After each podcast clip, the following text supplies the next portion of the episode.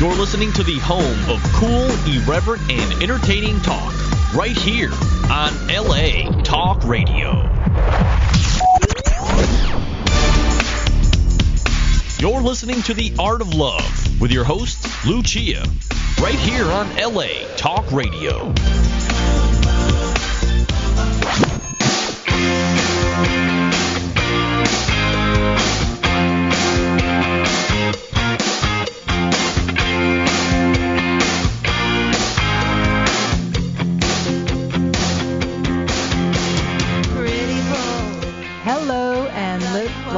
To The Art of Love. My name is Lucia. I'm your host and a dating and relationship expert.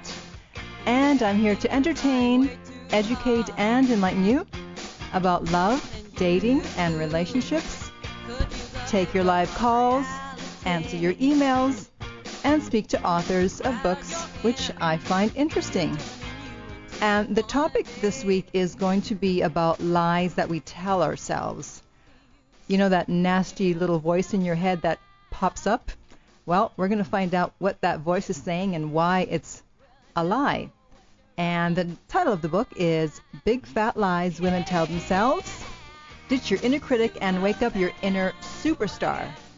But the show is for both men and women because we all have that nasty voice. The author is Amy Ahlers, and I will bring her on. Welcome to the show, Amy.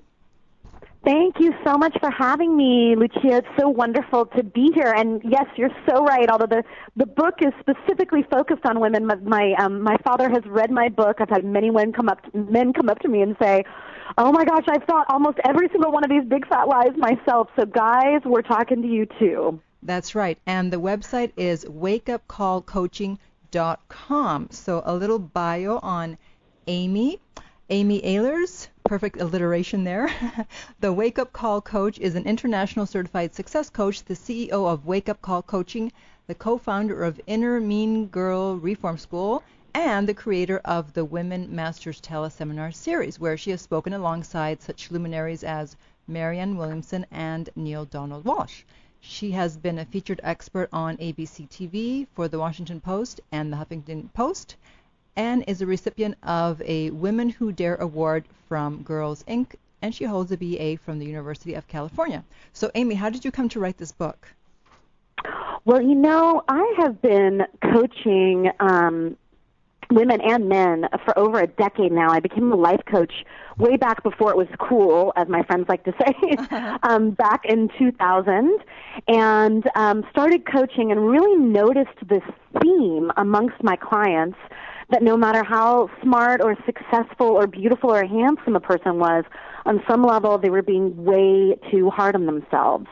And so I started keeping track of these addictive negative thoughts that we were telling ourselves and beating ourselves up with things like I'm not enough or it's too late for me or I'm damaged goods or I'm unlovable, things of that nature. And I started to make a list and, and I, I began calling them big fat lies because it became so clear to me when I was sitting across from this beautiful, magnificent human being who had so many incredible things going well for them in their lives that they were enough, that they were lovable, that they were there was no way they were damaged goods. And so the truth became really, really clear to me as their coach. And I began tracking these big fat lies and then working with different tools to respond to every single big fat lie. And that eventually became my book. There's there's actually 59 big fat lies in the book, and every single one of them has the truth followed by a coaching challenge exercise, a real tangible tool so that you can really sink your teeth into the truth, and then an affirmation and an inspiring quote. Um, so it's really a bite-sized self-help book that you can flip to any page, anytime, and get some truth, or you can, you know, go straight to the section on, let's say, love and relationships. Go straight to Big Fat Lie number 36. I need another to complete me. There's so many different ways that my readers are using the book, and it's just been so well received. I'm I'm thrilled. Cool. Uh, did you find that the people that, let's say, were the most attractive were the ones that were the hardest on themselves? It's so funny that you say that. You know, I found that the people, oftentimes the people that had all of their external circumstances together mm-hmm. were the ones that were hardest on themselves. They had an inner critic that at Girl Reform School, which I co-founded with um, Christine Arylo, an amazing coaching colleague. Um, we like to call her the inner achievement junkie. And so they would have this achievement junkie running the show, and they would have all of their stuff together on the outside, from the looks and the house and the cars and the job and the kids and all this stuff but on the inside there was this um you know they were spiritually bankrupt. This feeling of deep a deep feeling of not being fulfilled and not having a lot of meaning in their lives.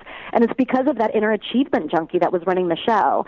So i did find some correlation between that. It's you know you're right on with that uh, yeah, that's why I say, you know, th- should, you should never envy or judge someone because you really don't know what's going on on the inside with them. It's so true. I mean, I always say that we, the only truth that we know, the only truth that we know is our is um, the truth of our own life, and we definitely very rarely um, know the truth of someone else's life. I, I've been leading workshops um, internationally for um, years now, and one of the things that I have been doing lately, especially on my book tour, when I've been in um, in front of a room, um, is said, you know, turn to a partner next to you and just say, you know, here's one of the things that I'm really hard on myself about. And I've had married couples look at each other and and say it, and had the other person shocked they had no idea wow. that their partner, their, the person that they're living with, mm-hmm. the person that they're ra- raising kids with, the person that they stood up on an altar and, you know, made vows to, that they, you know, didn't know, oh my gosh, I had no idea that you were beating yourself up about this. We all have this secret inner life mm-hmm. of our inner critic, which is really where that who is the big fat liar is the inner critic inside of us, the inner mean girl, the inner bully for you guys out there. And that's really the voice that's producing these big fat lies. But the good news is that there's definitely another voice inside of you. I like to call her or him your inner wisdom, and that's really where the truth comes from. I know when I hear my voice, depending on how I'm feeling, I'm like, stop it. Or I don't know who you are, but I'm right. not listening to you. Exactly. Yeah. Well, and that's just it. It's like when I started saying, "Oh my gosh, that's a big fat lie." This thing would start happening with my clients where they would say, oh my gosh, that's true. That is a big fat lie. And then all of a sudden they would take a stand for truth, a real stand for truth in their life. And they would have, it was like once they outed the big fat lies, once they outed their inner critic, once they shone a light on it and brought that inner critic and the big fat lies out of the darkness and into the light, they started to heal those lies and they started to create a space of truth and a space for their inner wisdom to be heard. And that's why I developed a three step process that has really been helpful for people to start uh, you know, hearing their inner wisdom and locking in on their inner wisdom. And Lucia, I'd love to share that with your listeners if, if now's a good time for that. Yeah, definitely. Before you uh, give the process, just tell us where, yeah. does, where does this nasty voice come from? Well, you know, it's definitely part of the human experience. It's part of the human psyche. When you look at the latest brain research and all of the different ways since brain mapping technology over the last 10, 15 years has come about, they've really found that we have these neural pathways in our brain, and they've learned so much more about the reptilian brain, which is really the part of our brain where the amygdala um, and the amygdala, which is really our fear center, that these centers are can often go in and be in control of our lives because they were built during a time and for situations where we needed to survive. So it's often it's called the negativity receptor, and it's actually bigger in women than it is in men. Our negativity receptors, and there's a lot of different theories as of why that is. But when you when you think of it, when we were out in the wild, mm. you know, centuries ago, right. we were really looking at what is the one berry that is poisonous, so to speak. You know, how can we make sure to protect our young against all of the different things and dangers that were out there? And that's where that fear receptor and negativity receptor were really, really useful. But fast forward to our modern day world where I'm sure most of your listeners out there live in a part of the world where they're, and, and are, are, we're fortunate enough to not really be thinking about our basic human needs being met food, shelter, and clothing. Most of us do have those things pretty well taken care of. And so that negativity receptor and that reptilian brain is not as useful as it once was. And so it can feel like, you know, an unpaid bill come, comes in, or you get rejected when you're out on a date, or you ask someone out on a date and they're not so into you, or whatever. You can actually have the same brain chemical reaction wow. as if you were out there in the wild about to be attacked by a lion. so it's, there's a lot of brain science that goes into it, and I, I really believe that that's part of why our psyche has developed the inner critic. Um, you know, our brains are also meant to um, maintain homeostasis, to you know maintain the status quo chemically in our brain. We have all of these different types of set points in our brain, from set points around our weight to set points around our happiness, set points around our finances and our brains will fight to, main, to maintain that status quo. And I believe that's one of the areas, and I'm not a brain scientist, but I really believe that's one of the reasons why our inner critic was developed, was just to keep us safe and to protect us and to maintain the status quo.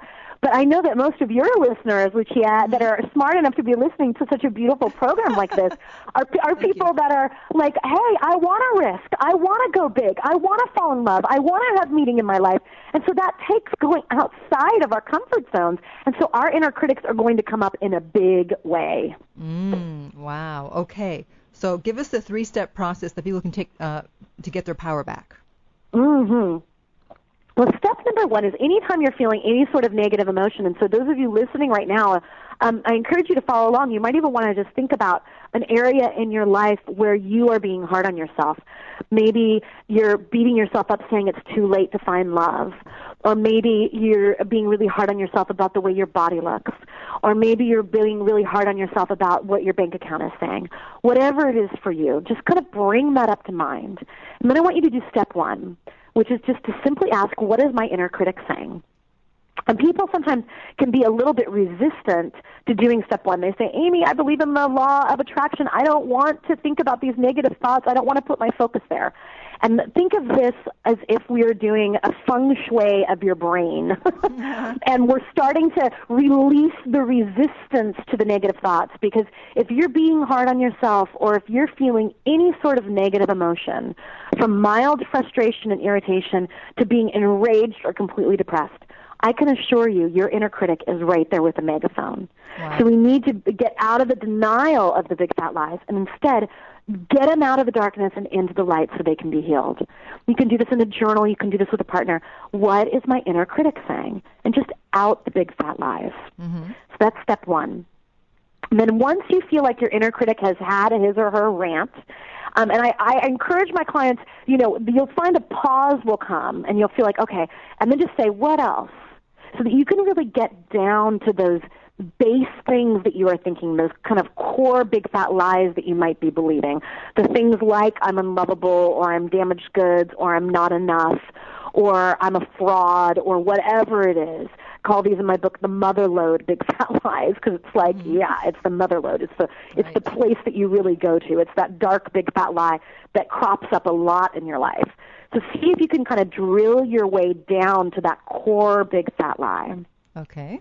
And then go to step two. And so as long as you're not driving, hmm. you can close your eyes right now and take a deep breath, just breathing in and breathing out. And just really sinking into that space and asking, now that your inner critic has had his or her say, just ask, what does my inner wisdom know? What does my inner wisdom know? And what you'll find when you ask that question is the truth. And, you know, our inner wisdom will also tell us the truth when it isn't pretty sexy or fun. Mm-hmm. our inner wisdom will also have the come to Jesus moment, the wake up call moment with you if there's if there's something that you need to hear. But your inner wisdom will do it from a place of love and compassion. And it will feel like it's grounded. It will feel like, okay, here's the truth. When I've had my inner wisdom tell me to get out of relationships, I've had my inner wisdom tell me it was time to really put my body back on on the front burner in my life and get my exercise in and start really watching the way that I was treating my body and treating my body like a temple. I've had my inner wisdom tell me that it was time to get out of business relationships, all sorts of things. But my inner wisdom will do it from that space of love and compassion. And then the third step is for you to repeat back out loud, if possible, your inner wisdom's truth while doing a tangible physical movement. So this can be just a small gesture for me. I tap on my heart. I have other clients that might wave their hand. Whatever it is mm-hmm. for you, just doing that. And this is a neurolinguistic programming technique. This is a technique um, for you to start anchoring in and start building that new neural pathway in your brain so that this inner wisdom truth can start to become a real thought pattern for you. In other words, a belief, because a belief is just a thought that you've thought, you know, repetitively for a long time. So this can start to become your new belief. And what you'll find over the years as my as my clients have been doing this and even over a couple of weeks is that you'll find when you start locking in your inner wisdom with a physical movement, but then you can even just do the physical movement mm. and you'll start feeling relief immediately just when you're in the world. So I highly recommend finding that inner wisdom physical movement. And so that's that's the three step process. It's really simple and I find it to be really powerful for myself, and my clients have really found it to be incredibly powerful. So I'll just repeat them back one more mm-hmm. time. Step one is what is my inner critic saying? Step two, close your eyes, take a deep breath, ask what does my inner wisdom know? And step three is to use that physical gesture as you lock in your inner wisdom's truth. So, so I hope that's useful for everyone. Yeah, so just to make it clear, so then let's say you come up with the truth. So like give us an example, like a truth, and then how you would lock it in. Yeah, so for me, if my truth is it's time um, for me to let go of this relationship, if I know that, mm-hmm. then I would literally tap on my heart and just say out loud, it's time to let go of that relationship. Or if my truth, if my inner wisdom said to me, you gotta ask that guy or girl out. It's time. I would tap on my heart and say, honey, it's time. Go and ask her out. She's ready for you, or whatever the case okay. may be. So really, really simple. Just repeating back out loud your inner wisdom's truth while doing that physical gesture. Okay. And then um, how does someone know if they're being too hard on themselves? You know, it's interesting. I, first of all, I've found that everybody's being too hard on themselves yeah. about something. Yes. There's always seems to be something that, you know, people are beating themselves up about. And I've really found over the years that um, that we we really really can feel a sense of being punished we're feeling sh- ashamed or like we're wanting to hide and conceal something. Um, you can feel like uh, you're a sense of guilt, wishing you've done something different, or um, or, or even um, feeling regret. You might be overly blaming yourself. You could feel torment, mm-hmm. like you're running the same movie over and over and over again in your mind. Or maybe you're feeling anxious and you have racing thoughts, or you're overwhelmed and you want to get right back in your bed. That's a sure sign that you are being hard on yourself. And it's a sure sign that um, it's time for you to start looking towards your inner wisdom so you can start going easy on yourself and giving yourself a break. And so then what happens when people st- stop being hard on themselves? Well, you know, I the way I like to put it, and and you know, I lead uh, an inner wisdom golden circle and an inner wisdom group um, with um, Christine Arylo, and I really view all my work, my book, um, the work I do at Inner Mean Girl Reform School, the things that I write about on my blog, all of that stuff. It's really about leading your life from your inner wisdom. And so, uh, what I want to have happen, and what I want for all of your listeners, is for them to use inspiration as the fuel source in their life instead of obligation or guilt or shame or shoulds. You know, any of that. I want you to feel a sense of joy and enthusiasm in your life, to feel that sense of wanting to get out of bed in the morning and to feel a sense of hope and possibility in your life and that you're making choices from that space of your inner wisdom. I know for me, when I really began taking a stand for living my life this way, I, you know, so many things opened opened up for me. I mean, opportunities started flowing to me that would have never flown had I, uh, you know, flown um, came to me if I had never really started leading my life from my inner wisdom. And that's really the space, that's like the, the sweet spot that my clients seem to get to mm-hmm. is going, gosh, not only do I hear my inner wisdom, but I've cultivated the courage to act on my inner wisdom. And when we're in that space, it's just, we feel a sense of bliss in our lives. And that's, and, and joy and meaning and happiness. My gosh, what about being happy? Doesn't that sound delicious? Absolutely. just being happy, you know? That's the goal. Um, so you, yeah. talk, you talk about, you know, feeling overwhelmed. You had an interesting explanation for it because I know a lot of people feel overwhelmed these days, especially women. Yeah, it's interesting. This is um, the this this big fat lie has definitely got a lot of um, attention for sure. Big fat lie number Uh-huh, 21. uh-huh. I feel overwhelmed, and I have a different perspective about overwhelm, and it's something that I work with all the time in my life. You know, I have a four-year-old little girl and an amazing husband, and author and speaker and writer. You know, all these different hats that I'm wearing in my life, and I understand feeling overwhelmed. But the truth is, when you really investigate a feeling of overwhelm, it really comes from a feeling of underwhelm. And what I mean by that is that it's it's like you've you've let yourself become victimized by your to-do list. And when we have a sense of underwhelm, we've forgotten the reasons why we're doing what we're doing. And so whenever I feel a sense of overwhelm in my life, the first thing I have to do is to, a first of all make that to-do list. You know, get the, everything out of my head mm-hmm. and onto a piece of paper. And then, as I as I talk about in the book, what I like people to do is use the choose, lose, or delegate system with their to-do list. And when you choose the activity on your to-do list and you say, I choose this, that means that you are stepping out of feeling victimized by it. It means that you're stepping out of overwhelm and you're stepping out of underwhelm about it because you're going, I know why I'm doing this. And I am a yes, I choose this in my life.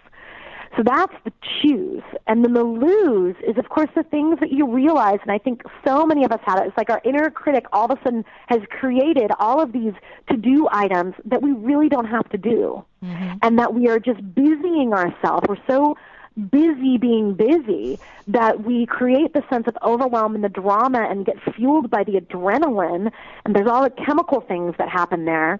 Um, and and it's like, uh, no, I'm I'm losing it. I'm quit. I quit this activity. I am hereby taking it off of my list, and just giving yourself permission to lose it. And then, of course, delegate is just like it sounds. What are the things on your to-do list that you can start delegating? And I am all for people getting creative with delegation. I'm all for interns. Um, I, you know, I had an amazing mother's helper this summer that I paid, you know, seven dollars an hour to to hang out with my four-year-old little girl while I was working here at home. And my daughter had the best time. This, and this young gal, she was 12 years old. She was teaching my daughter gymnastics on the front lawn. Like they had the best time. Like there are really low-cost resources out there for you to choose to delegate to someone. Who are the kids in your neighborhood that are eight years old that can come and fold your laundry? For three dollars an hour and be stoked because they get to buy you know a roll of stickers later that day. And their parents are so excited because they're learning about responsibility. You know there's so many different ways to get creative around delegation. I even had a client once that absolutely despised doing laundry but loved going to the grocery store. And i encouraged her to investigate with her friends if there was anybody in you know in her neighborhood that um, that she knew that loved to do laundry because these people exist, Lucia. I couldn't yes. believe it personally because I do not like to do laundry. But I remember I had a roommate um, once when I was living in Los Angeles, actually, who loved doing laundry. It was like her meditation. Yes. She loved it. And so this, it was really interesting. This client of mine did a swap. She did the grocery shopping for this woman, and this woman did the laundry. So she would show up at her house, drop off her, her laundry, grab her um, her shopping list, would go to the store for both of them. She, you know, the person would give her the money. She'd come back. Her, you know, it was like going to a fluff and fold for her. And her friend was so grateful because she didn't have to go to the grocery store. And my friend, my client loved clipping coupons. They both saved money. Like it was just a Wow. fantastic match.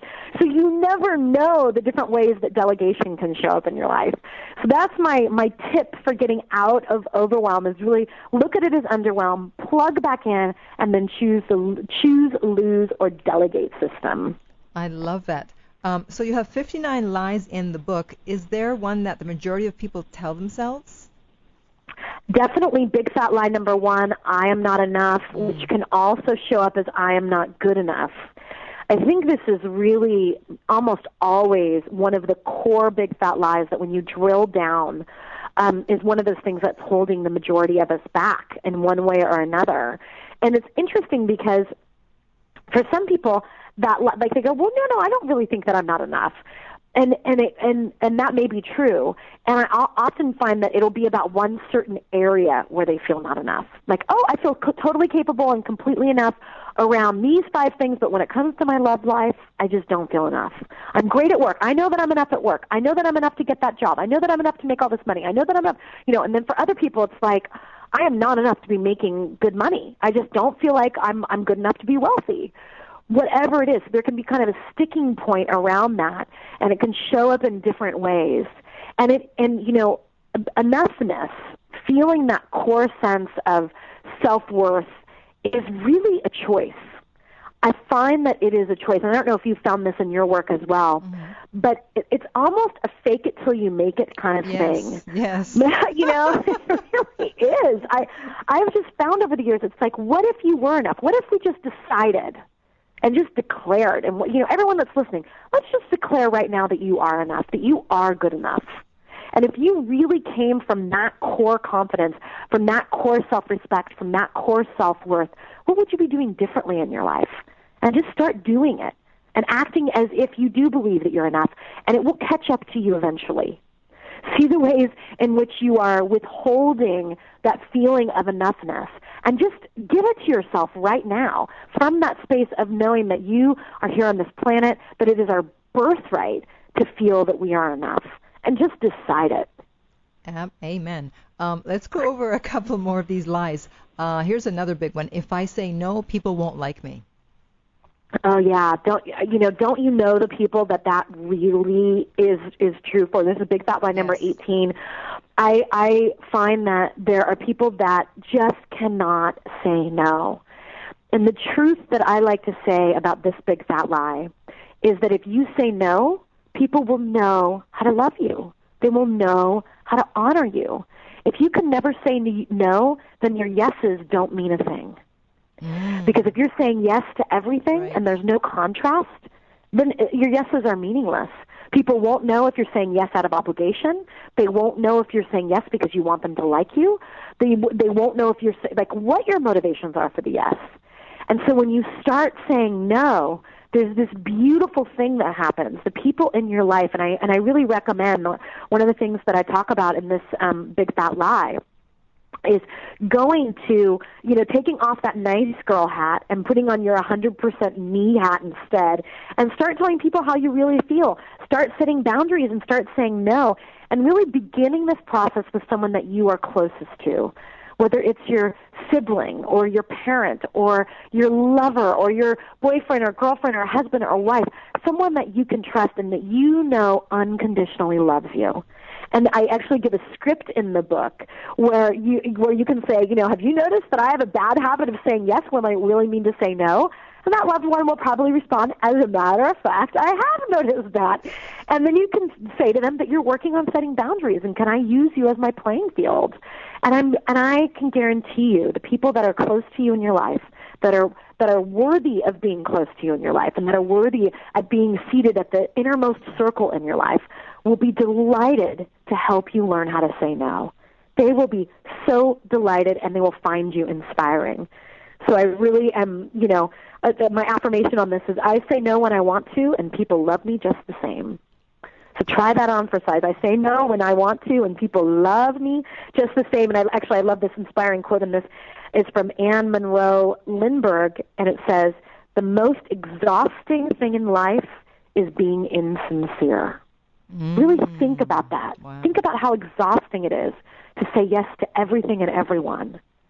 And because, of course, the one person you're withholding the yes to is yourself. That's right. So starting to really practice those no's and having that contrast. Luckily, I don't have a problem saying no, so I know I don't have that one.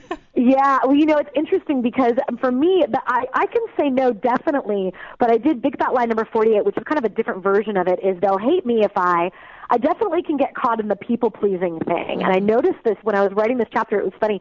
I was working on this big fat lie when we were doing um, cover revisions for my book. Mm-hmm. And I was like, wow, it's so interesting that I'm revising and editing this big fat lie right now because I realized how much I wanted to make sure that my editor loved me. Uh-huh. and how I was like, I don't want to let her know that I don't like that cover. You know, we went through a gazillion different cover ideas, which is, I know, a very common story for a lot of authors. And it was so interesting to be writing this big fat lie and be really experiencing it in right. the moment. I was my own experiment, as I am with almost every single one of the big fat lies in the book. I've I've experienced almost every single one of them myself, wow. and definitely have coached someone myself. Yeah. Um, so here's a, another big one uh, when it comes to love. If you love someone, you must be willing to sacrifice. Yeah. I'm so glad that you chose that one, Mm, Lucia, because I think that this is uh, one of those ones that has been really ingrained in our culture. This whole idea of sacrificing, and I've got to tell you, when uh, when I think about sacrifice, and I want everyone to really tune into this for a minute. When you think of sacrificing, what I think about is giving from an empty cup. I think about, um, you know, abandoning yourself on some level. I and what I've noticed is when my clients have sacrificed in that way, they feel a sense of resentment. They're it's just like they're paving the road to resentment and anger and even regret later in life when they go into that place of sacrifice. And so what where I ask people to turn to for this part is to really look at flipping sacrifice and taking it out of your vocabulary and out of what you're doing when you love someone instead go over to being in service. Because when we are in service to someone or something, it is coming from that full cup place. It is coming from that space of loving yourself as well and saying, I am going to be in service. When I am with my four year old little girl, we were just today um, before this call. I had her out with us um, with her cousin at this place called Fairyland here in the Bay Area, which is this adorable, you know, like mini amusement park for preschoolers. Mm-hmm. And you know, I, believe me, it's not my most favorite thing in the world to go on a Sunday to this park because it's really crowded and all, you know, all the different things.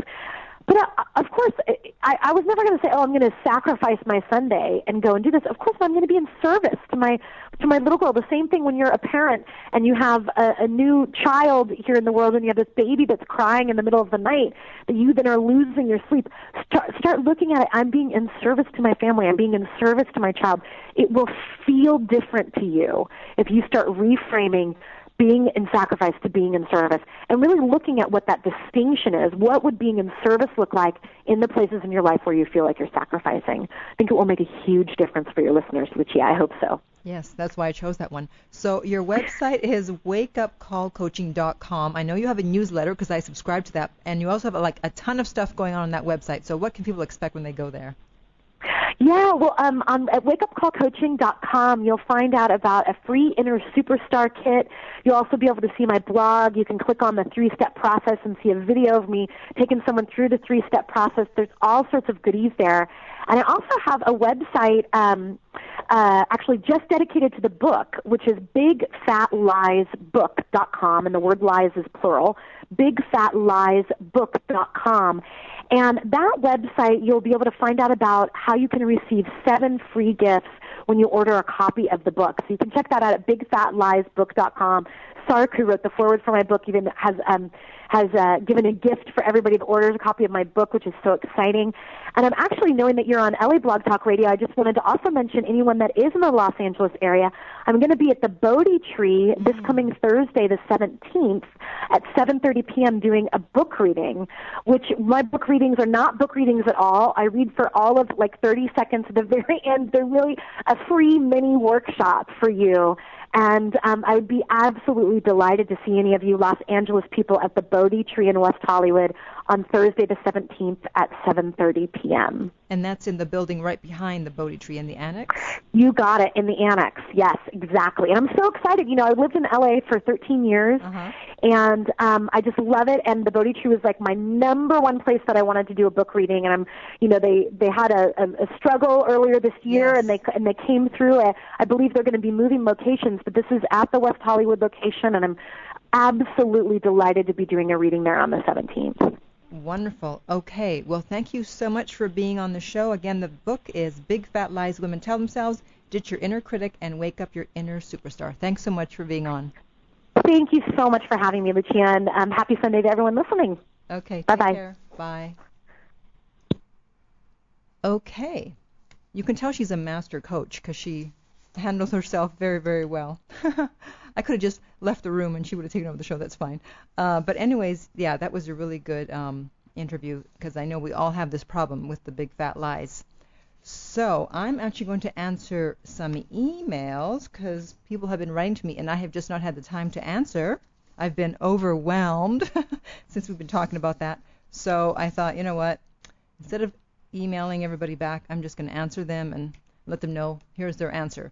So this is all on the cougar topic since those are the emails I'm behind on. Okay, the first one says, I'm 23 and I have this 40-ish, extremely hot lady at the gym who dresses to kill and seduce. Shouldn't be seduce and kill? You know, if you kill first, there's really not much to seduce. Anyways, she says, um, he says, she uh, she wears a ring, um, or should I say more than one? How can I find out if she's a cougar? How can I confront her? I think he means approach her. And by the way, I'm in India, and people in this part of the world are not so open. Yeah. Okay. Well, obviously, if she is wearing more than one ring, you don't know if she's married. So somehow you have to uh, find out. Obviously, you don't want to be uh, hitting on a, a, married woman, right?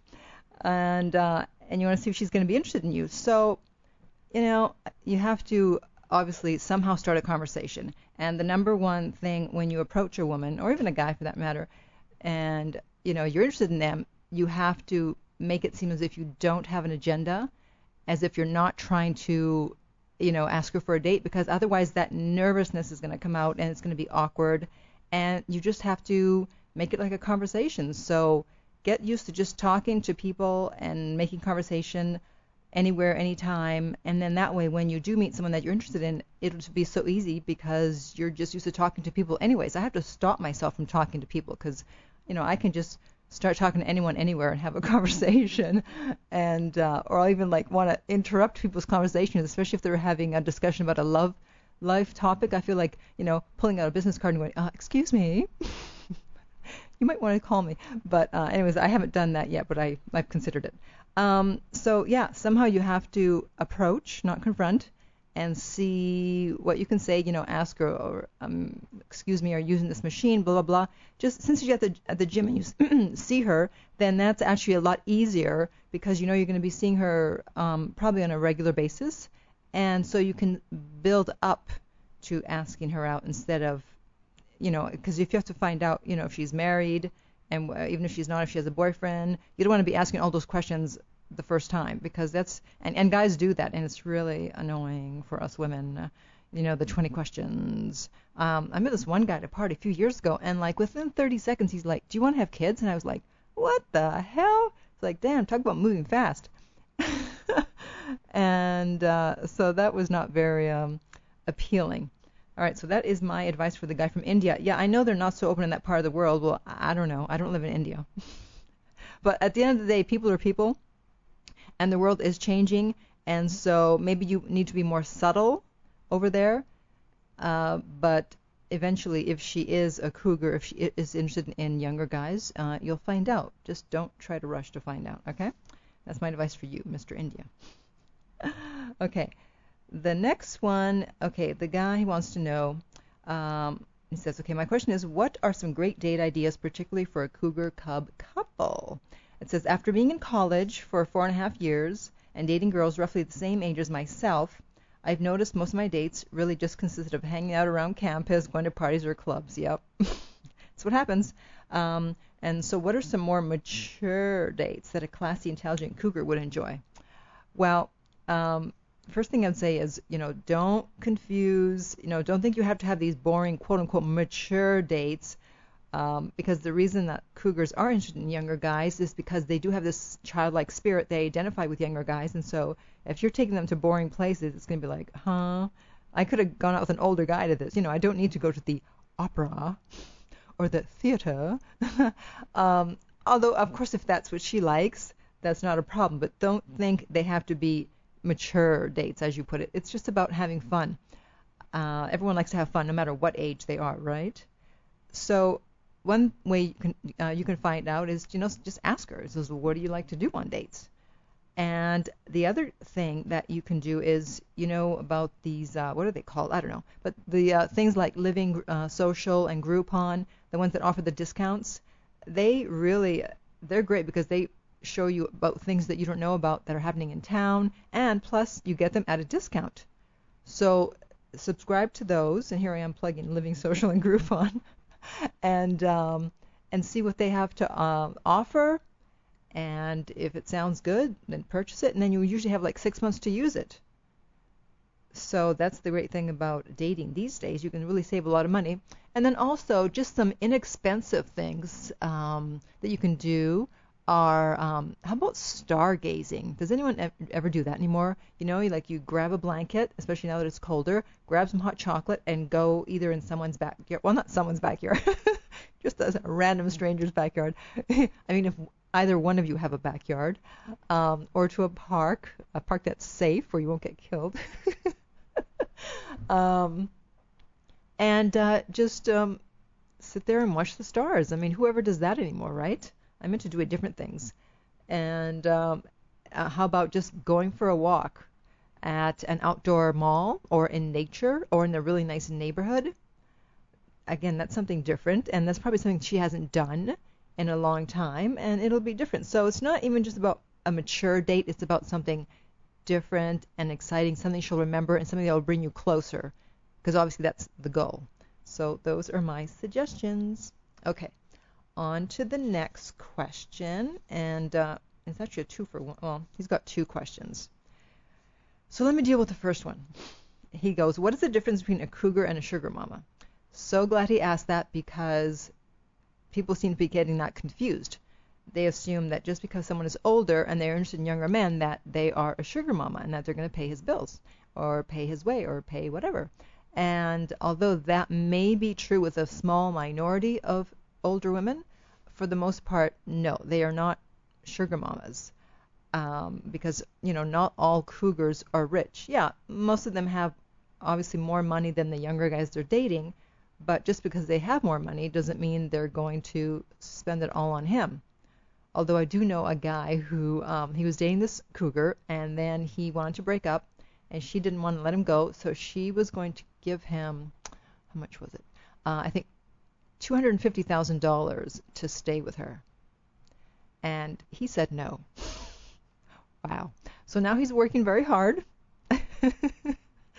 at a job, and he's trying to uh, get auditions by day and working at a bar by night. And I wonder if he sometimes thinks, hmm, maybe I should have taken that 250 and stayed there. But whatever, everyone has to do what's right for them. So, um, and a sugar mama, and also the difference between a cougar and a sugar mama is, you know, a sugar mama doesn't have to be over 40. A cougar is over 40, but a sugar mama can just basically be anybody who's going to pay your bills. So if you have a wealthy person in their 20s or 30s, maybe it's family money uh, or whatever, and they're paying your bills, then yeah, they're your sugar mama, but they're not cougars because they're not over 40. So I hope that clears it up. So please stop calling cougars sugar mamas because that is not what they are. Okay, and then his next question, he goes, Why does my mom get upset every time I date an older woman? And what should I do about it? And I'm like, Really? You don't know why your mom would get upset? Um, I can certainly see her point of view, obviously. Uh, most women, most mothers are not expecting their sons to uh, be dating a woman that's close to her age. And um, I know a lot of mothers are against this.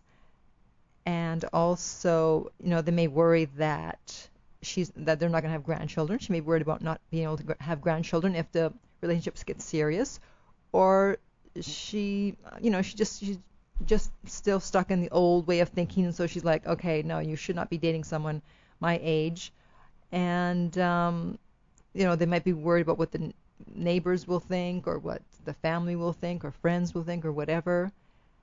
And so also she might be thinking that maybe she's going to take advantage of you, you know, break your heart and leave you.